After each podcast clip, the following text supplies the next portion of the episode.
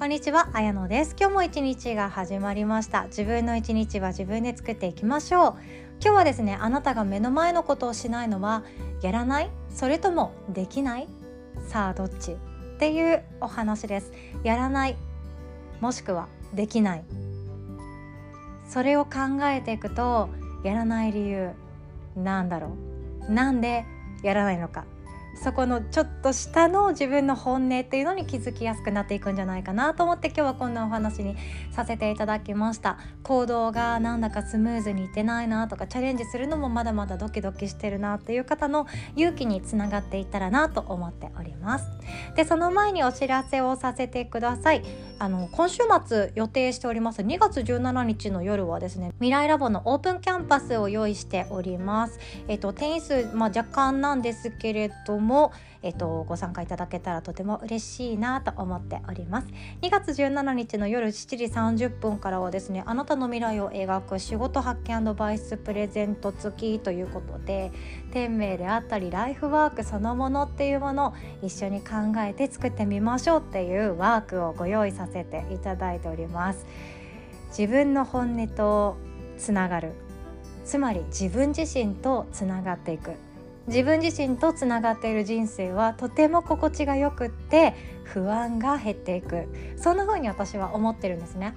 っていうのもこの前あの未来ラボ生向けにも、えっと、メッセージを送りさせていただいたんですけれども思ってることとかこうなったらいいのになとかこうやりたいなっていうイメージと目の前でやっている行動がつながっていくと不安って減っていくよねっていうようなことをプレゼントさせていただいたんですよね。でこれ私の実体験です。こうなったらいいのにな。でも目の前でやってることが全然違う。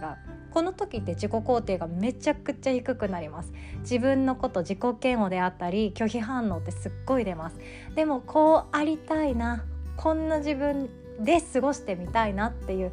想像とそれにつながる目の前の行動。それがつながっていくとすごく自分のことって自分でよかったであったりあ私ってまあ遅いっちゃ遅いスローペースではあるけれどもつながっていくよねっていう自己肯定につながっていくんですよね。それをぜひとも実体験していくのが人生の面白いところなんじゃないかなって思ったりもしています。なので未来ラボに入る入らないなんてもう私はどっちでもよくってあなたの人生を幸せにできるのはあなた自身なんですよね。あなたの人生の中の選択肢を広げるのもあなたの世界をもっと豊かにしていくのもあなたが自分のことを大好きになっていくきっかけになるのも全てあなた自身なんですよ。私じゃないんですよ。あなたが変えていくしかないんですよね。だからこそそのきっかけになっていただけたらなと思って未来ラボのオープンキャンパス用意させていただいております。オンラインのズームを使っての開催でございますのでお家で仕事帰りとか、えーと、あとは出先とかでも参加いただけても OK でございます。詳細はこの音声の概要欄に載っております。URL リンクの募集中オンラインセミナーワークショップ一覧からご予約いただけますのでぜひともチェックしてください。合わせて来週の、えっと、2月22日222の日ですね語呂がいいってだけでワークショップ組んじゃったんですけれども 午前中朝10時30分からも SNS 不要ビジネス×広告学ということで私単独のワークショップもご用意させていただいております。あなたにいくつかの質問を用意しておりますので自分のと本音とつながりながら新しい領域でビジネスチャレンジしていきたい方ぜひともチェックしていただけたら嬉しいですまあ要は何かっていうと音声配信って私の中でインスタグラムとかツイッターよりもはるかに良質なビジネスモデルだって思っているんですよね。私は本当にあのアンチとかクレーマーとか傲慢な人に出会って自分のエネルギーが無駄に浪費されていくっていうビジネスすっごく苦手なんですよ。ざわつく言葉を言われちゃったとかなんかすごく暴言吐かれたとか自分のその好きな仕事をするのにそういう世界は嫌だなって正直思っちゃったんですよね。だからこそやってるっていうのが私は音声配信そして自分の心を豊かにするビジネスって思っています。そういうのにチャレンジしていきたいなっていう方に遊びに来ていただけたらとっても嬉しいです、まあ、当日私少人数で開催しようと思ってますので、えっと、ご不安なこととか今抱えている疑問とか悩みとかがあれば是非ともその場で一緒にクリアにできていけたらなって思っております。こちらもワークショップ一覧からチェックできますので無料で開催しております。是非ともご予約いただけたらなと思っております。お会いできるのを楽しみにしております。ということで今日の本題に行きましょう。あなたが目の前のそれをしないのはやらない？それともできないから？っていうお話です。やらないのか、まあ、つまりやりたくないのか？それともできないのか？っていうことなんですよね。で私はですね、えーと、もう極論言っちゃうとどうしてもできないことって、えーと無理しなくっていいって思ってるタイプなんですよね。例えば、えーと、私はママ友の輪を広げていくっていうのはちょっと嫌だなって思ってるんですよ。その浅くて広い交友関係はもうそこまで求めていなくってやろうとするとすっごいエネルギーの消費がつながっていくんですよね。なんかどっと疲れたみたいな いい顔しすぎてどっと疲れたっていう、えーと、夜が待ってるのを知ってるので私はそこまで広くて浅い交友関係はもう必要ないだから私は、えーと、やりたくないしできないと思ってるんですよね。心が望んでいないから拒否反応が出ちゃうみたいなイメージです。でもそれって私の個性なんですよね。同じような価値観を持っている仲間がいれば自分の心ってとっても穏やかにそしてこれからの未来をどう描いていくかっていうのがワクワクしていくよねっていうことがあるので私が今大事にしているのは同志であったり仲間であったり心でつながっている深い関係の友人っていうようなイメージかなって思っています。やらないのかできないのかで考えた時になんかややらないっていうかやりたくないよねっていうこと？そこがなぜなのかっていうのを考えていくと自分の本心につながるよなって最近さらに思っています。であの何でしたっけ？有名なあのヘレン・ケラーさんだったかな？ヘレン・ケラーの言葉で盲目であること、まあ、つまり目が見えないということです。盲目であることは悲しいことです。けれど目が見えるのに見ようとしないのはもっと悲しいことです。っていう言葉。これすっごい有名でありなぜ有名かっていうとズドーンっ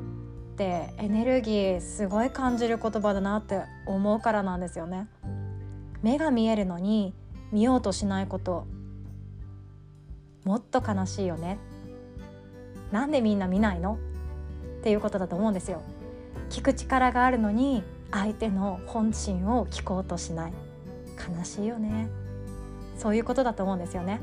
頭を使って勉強さえして学んでそれを使おうと思ったら使える能力が備わってるのに行動しない悲しいよねってことだと思うんですよね。それが伝えたいんだと思います。私は、えーと、昔はですね目が見えてるもう今もですよ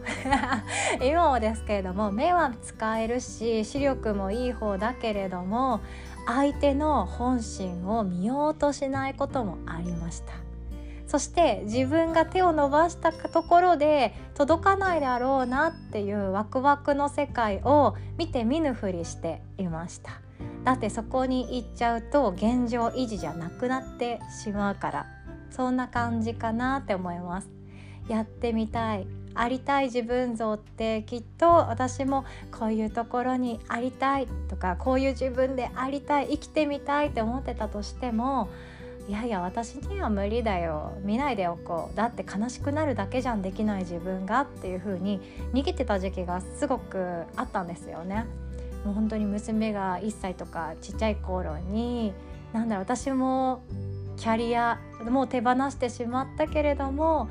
何か貢献したいとか自分自身で評価されたいとか何かなんだろう社会とか大きなものじゃなくてもいいでも誰かの人生に寄り添ってみたいとか感謝をされたいありがとうって言われるような誰かの心がポカポカするようなそんな仕事をしてみたいって本当に思ったんですよね。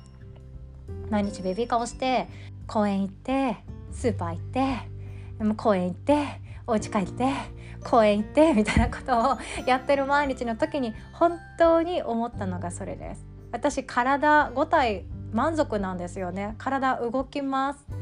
目も見えてるし耳も聞こえます。で口も喋れます。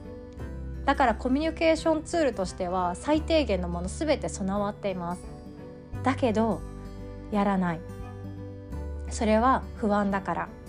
今の現状が変わっていくのが不安だからもし何かチャレンジしてうまくいかなかった原因も必ず自分にあるんだから不安だ失敗の原因が100%自分にあるのであればチャレンジって不安だな怖いな嫌だな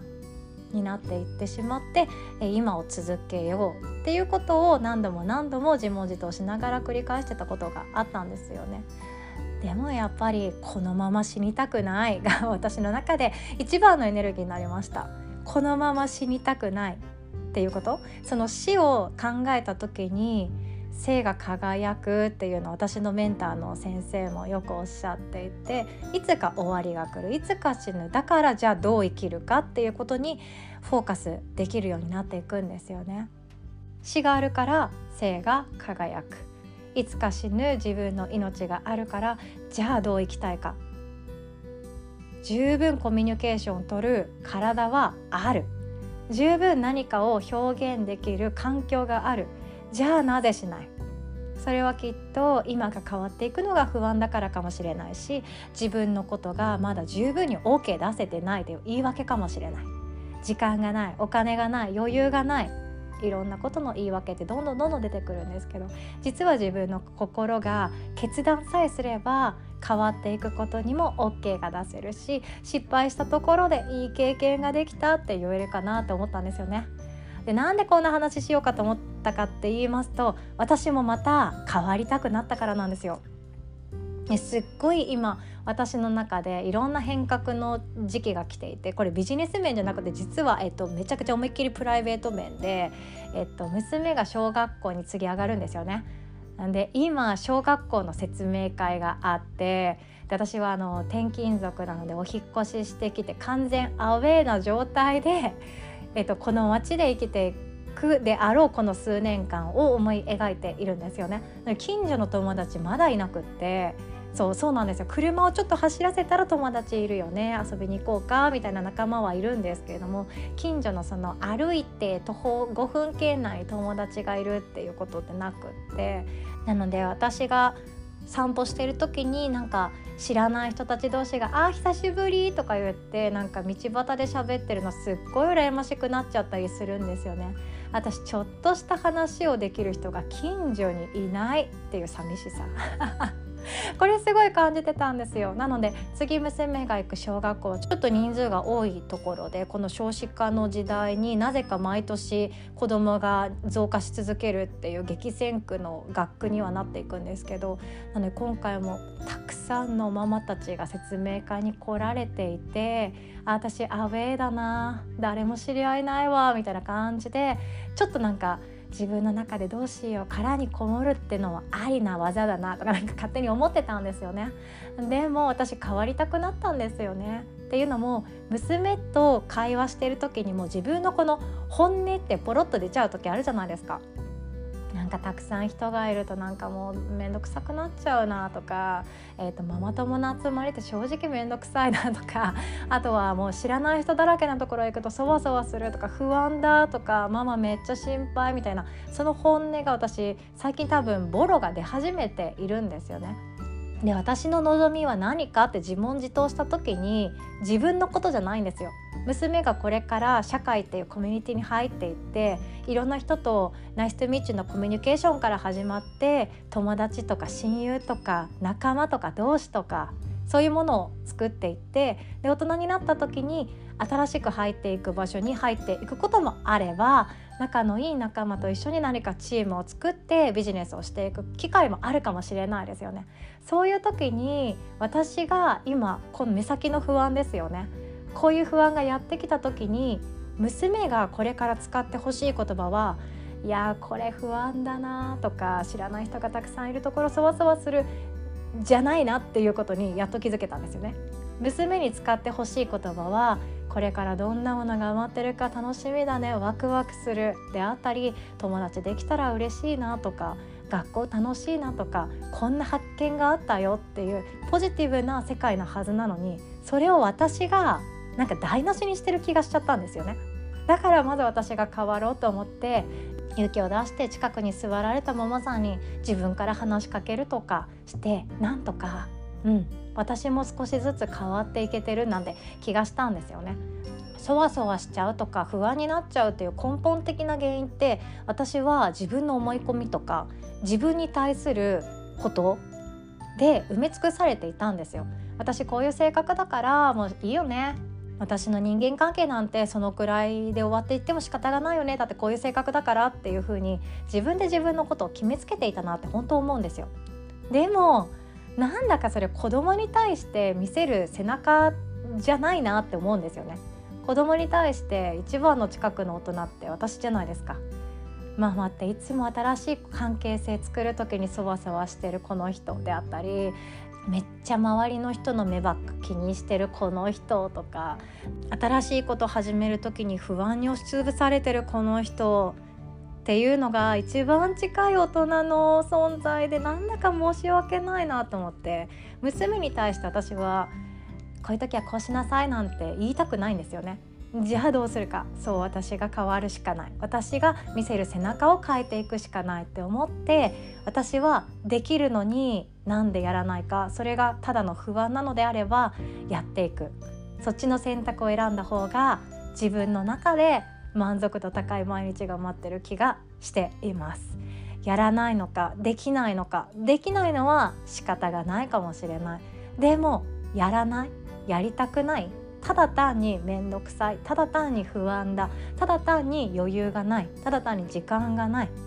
そういうのであれば私はやってみる。そこからしか人生とか生き方って変わっていかないんじゃないかなって思っております。ということで今日はこんなお話でございました。最後までお聞きくださりいつも本当にありがとうございます。そして最後にお知らせです。3月からですねリアルのヨガレッスンをスタートさせていただきます。ヨガの日大阪で検索していただけたらヒットするかな。まだヒットしないかもしれないんですけどもヨガの日大阪ということで南海線なんですよね。難波駅から30分ぐらいなんですけれども南海高野線の境東駅で徒歩2分のところのスタジオで開催いたします。で近くにコインパーキングもあるので車で来られてもいいかもしれないですよね。えテニスはですねごめんなさいあの私がゆとりを持って、えっと、心のワークとかマインドフルネスとかを伝えていくレッスンをしたいなって思ってますのであのたくさんの人数で一気にやってはいおしまいバイバイみたいなレッスンってあんまりやりたくないっていう願望があるのでもうマックスで8名までしか入れないでおこうって思っているんですよね。もちろんヨガのアーサナのワークもしますボディワークですね。もうやっていくんですけれどもメインは心のワークです。で小学校の高学年以上の方、まあ、平日ではあるんですけども高学年以上の方でもし参加したいという場合はマットを使われる場合は、えっと、人数1人分をいただくことにはなるんですけどママの横で話聞いてるだけとか動きたい時に動こうかなっていうそんな感じで来られる場合はお母さんの横にいてくれるだけで OK ですなので料金いただかないようにしてます